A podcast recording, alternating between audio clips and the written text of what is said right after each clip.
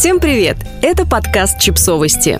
Мы знаем все о детях – Сидеть с внуками – это обязанность, работа или прибыльное хобби. В российских семьях с детьми часто сидят бабушки и дедушки. Иногда обоим родителям нужно работать, чтобы содержать семью. В других случаях бабушки и дедушки сами настаивают на активной и глубокой вовлеченности в воспитании внуков. Какие в этом случае могут быть риски? Как настоять на том, чтобы бабушка и дедушка следовали правилам, принятым в семье? А нормально ли платить старшему поколению поколению за их труд.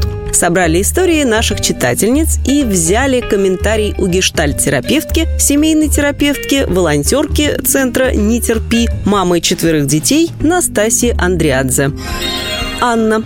Может быть, это звучит так, будто мы бабушку обязываем сидеть с внучкой, но поверьте, с внучкой ей гораздо интереснее сидеть. Когда я была беременна нашим очень запланированным первым ребенком, ЭКО с первой попытки, у мужа были проблемы с работой, нестабильный заработок. У меня же постоянная, прилично оплачиваемая, хотя и очень нервная, с ненормированным графиком работа. А еще у меня ипотека, взятая до замужества, и кредит на машину. В связи с этими обстоятельствами мы с мамой решили, что лучше мне продолжать работать, а она оформит отпуск по уходу за ребенком. Маме ее работа не нравилась, зарплата была скромнее моей. Муж был не против взять на себя мои финансовые обязательства, он не мог. А в отпуск по уходу за ребенком выйти не хотел. Время от времени у него появляются рабочие проекты, а кроме того, он приверженец неких традиций, по которым негоже мужчине с ребенком сидеть, когда женщина работает. Еще у него есть дочка от предыдущего брака. Мне было бы психологически некомфортно платить за него алименты, если бы он вышел в декрет. Я вышла на работу, когда дочке было два с половиной месяца. У нас очень удобно получилось по логистике. Бабушка живет через дорогу от моего офиса. Около 11 утра я привожу дочку к ней, перехожу дорогу и оказываюсь на работе. Вечером около пяти забираю дочку. Иногда бабушка приезжает к нам в выходные, чтобы дать нам выспаться. Когда у меня разгар проекта или командировка, бабушка берет внучку к себе с ночевкой, либо приезжает к нам домой и помогает моему мужу. Накануне выхода на работу я прочитала одно из обращений в приемную НЭН, сцен, где девушка переживала, что выходит на работу, когда сыну всего 8 месяцев. В тот момент меня одолели сомнения, но моя мама была в таком восторге от выхода в декрет, что 50% финального решения было основано на том, что я не могу ее расстроить тем, что отправлю на нелюбимую работу.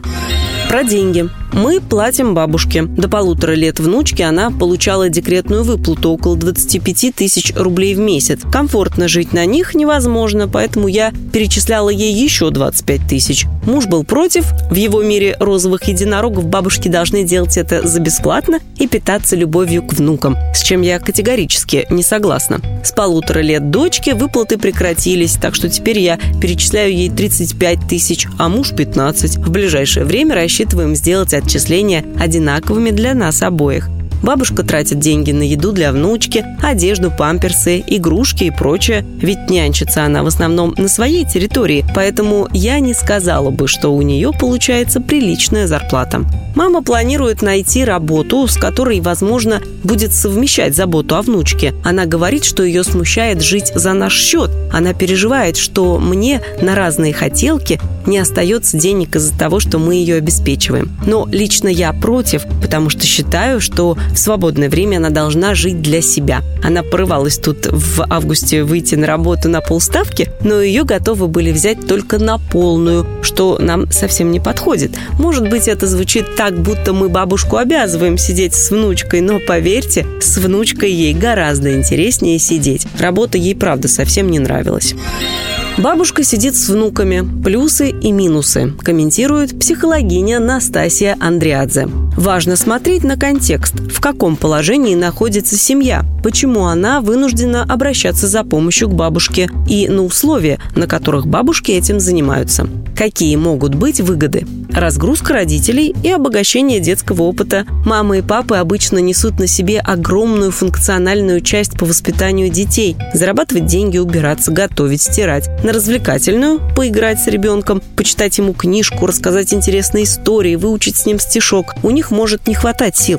Эту задачу хотя бы частично может взять на себя бабушка. Если бабушка может посидеть с внуком вечером, родители могут больше сплочаться, возвращаться к своему партнерству, сходить на свидание, в кино, в театр, романтично провести время, то есть снова почувствовать себя партнерами, где между ними не стоят дети. А какие могут быть риски? Бабушка может захватить власть над ребенком, диктовать условия, как его надо растить. Могут появляться конфликты и конкуренция, когда бабушка отнимает ребенка у родителей. Бабушка может внедрять свой опыт, применять методы воспитания, которые не приняты у родителей. Маме ребенка может быть сложно спорить с бабушкой, ведь у них правда есть опыт и хочется соблюсти семейную лояльность когда родители все перекладывают на бабушку, могут смешаться роли. Это не идет на пользу ребенку и семейной системе в целом. Родители могут утратить родительскую позицию и место в иерархии, и тогда ребенок теряется. У родителей, чаще у мамы, может возникать ревность и неудовлетворенность, ощущение, что она чего-то недополучает от общения с ребенком, если она вынуждена проводить с ребенком меньше времени, чем ей бы хотелось. Истории других читательниц и мнение психолога можно прочесть по ссылке в описании к подкасту. Подписывайтесь на подкаст, ставьте лайки и оставляйте комментарии.